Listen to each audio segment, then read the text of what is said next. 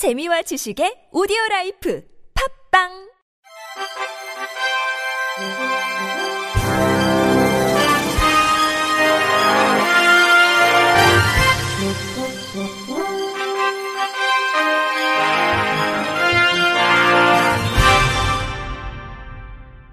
청취자 여러분 안녕하십니까? 11월 24일 금요일 KBIC 뉴스입니다.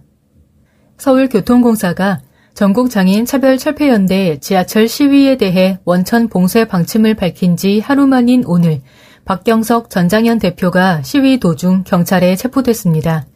경찰은 이날 오전 8시 50분쯤 서울 지하철 4호선 해화역 승강장에서 선전전을 하던 박 대표를 철도안전법 업무방해 위반 혐의로 현행범 체포했습니다. 그러나 박 대표는 연행 과정에서 극심한 통증을 호소했고 오전 9시 5분쯤 해화역 앞에서 구급차를 타고 서울 중랑구 녹색병원으로 이송됐습니다.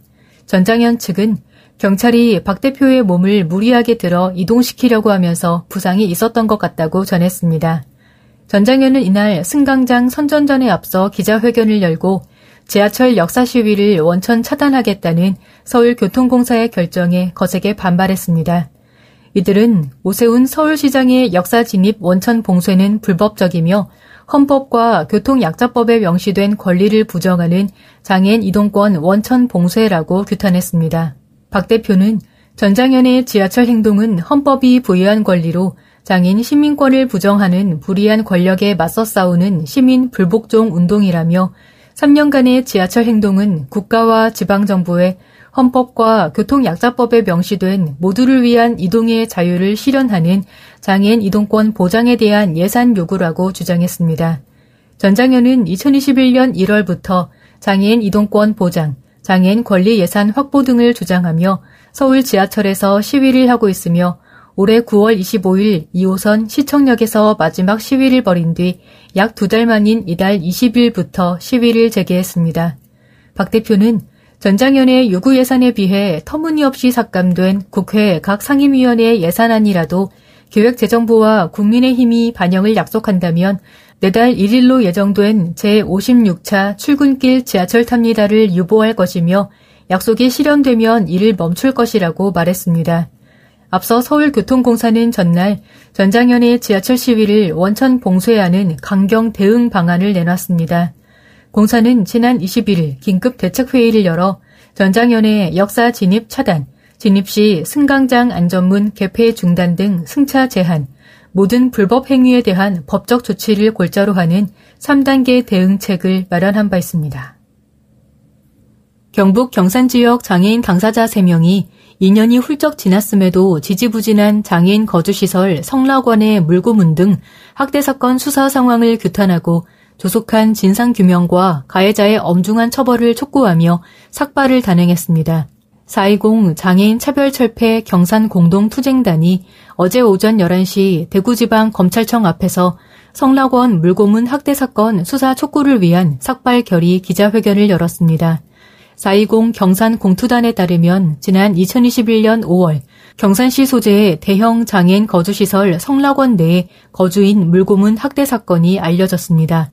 이에 시민사회단체는 즉각 1인 시위와 기자회견, 국가인권위원회 진정 등을 통해 성락원의 장애인 학대와 인권 유린 사태를 알리고 사건 해결과 피해자에 대한 자립 지원을 촉구했습니다.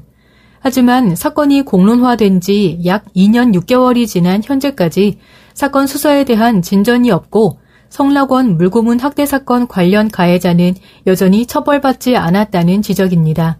또 경산시는 사법 처리 결과에 따라 조치를 취할 수 있다고 하면서 1차 개선 명령 이후 어떤 행정 조치도 하지 않고 있으며 피해자가 임시보호 종료 후 탈시설 자립생활을 추진하기로 했던 시민사회 단체와의 약속도 지키지 않아 피해자는 임시보호 종료 후 갈 곳 없는 실정이라고 주장했습니다.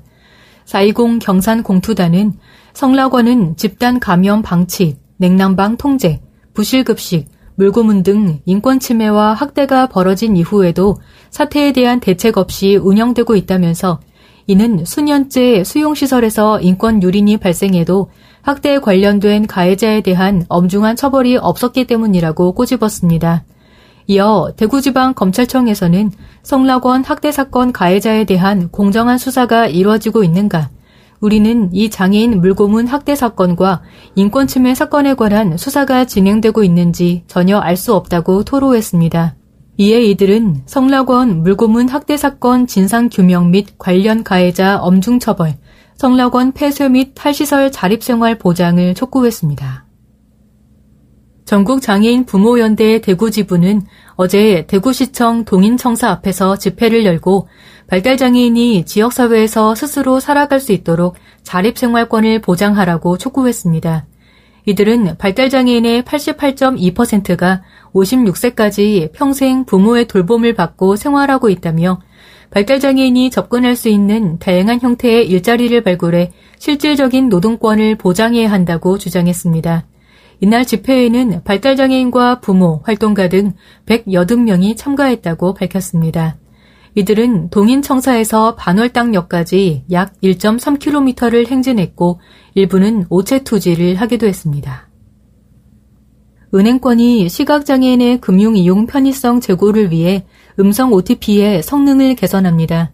은행연합회는 한국장애인단체 총연합회, 금융결제원과 어제 시각장애인용 음성 OTP 기능 개선을 위한 업무 협약을 체결했습니다.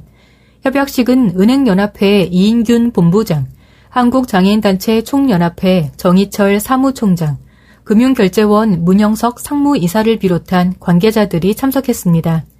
이번 협약은 은행의 사회적 책임의 일환으로 시각장애인용 음성 OTP의 기능 개선을 추진하기 위해 마련됐습니다. 은행연합회는 한국장애인단체 총연합회 측에 시각장애인용 음성 OTP 기능 개선 개발 비용을 지원하고 한국장애인단체 총연합회는 이를 활용해 그간 시각장애인이 음성 OTP를 사용하면서 불편함을 느꼈던 부분을 대폭 개선할 수 있도록 OTP 전문 제조사의 연구 용역을 추진할 예정입니다. 금융결제원은 단연간 OTP 통합 인증센터를 운영한 OTP 전문기관의 전문성을 살려 기능 개선이 성공적으로 마무리될 수 있도록 기술적인 조언을 제공합니다. 은행연합회 이인균 본부장은 은행권은 그간 발급기간 단축, 사전 신청제 도입 등 시각장애인용 음성 OTP의 발급 편의성을 개선하기 위해 꾸준히 노력해왔으나 음성 OTP 기기 성능의 한계로 시각장애인의 이용 편의성을 개선하기가 어려웠다며 이번 협약을 통해 음성 OTP 기기의 성능이 충분히 향상돼 시각장애인의 비대면 금융 서비스 이용 편의성이 크게 개선되기를 기대한다고 말했습니다. 전북 전주시의 장애인 활동 지원 사업에 대한 부정수급 적발이 지난 2012년부터 현재까지 6,731건 3억 6천만 원이며 확인이 필요한 금액이 10억 원에 달하는 것으로 나타났습니다. 더불어민주당 소속 전주시의회 신유정 의원은 21일 복지환경국을 대상으로 한 행정사무감사에서 이런 수치를 언급하며 전주시의 소극적인 대응을 지적했습니다. 신 의원은 이어 부정수급이 적발된 활동지원기관과 활동지원사, 이용자가 여전히 서비스를 제공받고 있다며 행정은 수사 결과를 기다리면서도 별다른 조치를 취하지 않고 있다고 말했습니다. 그러면서 최근 장애인 활동지원 급여 부정 수급건에 대해 자치단체 손해까지 인정하는 법원의 판결이 있었다며 철저한 조사를 통해 행정처분과 환수 조치가 이루어질 수 있도록 노력해야 한다고 주문했습니다.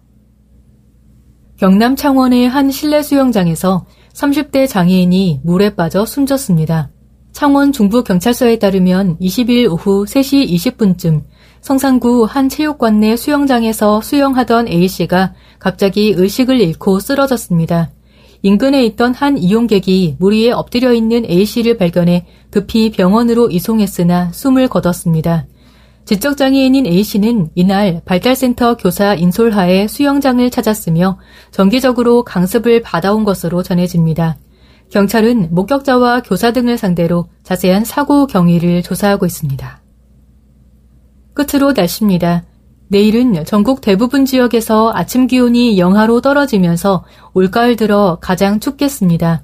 기상청은 한파특보가 발효된 일부 지역은 아침 기온이 오늘보다 10도 이상 큰 폭으로 떨어져 춥겠다고 예보했습니다.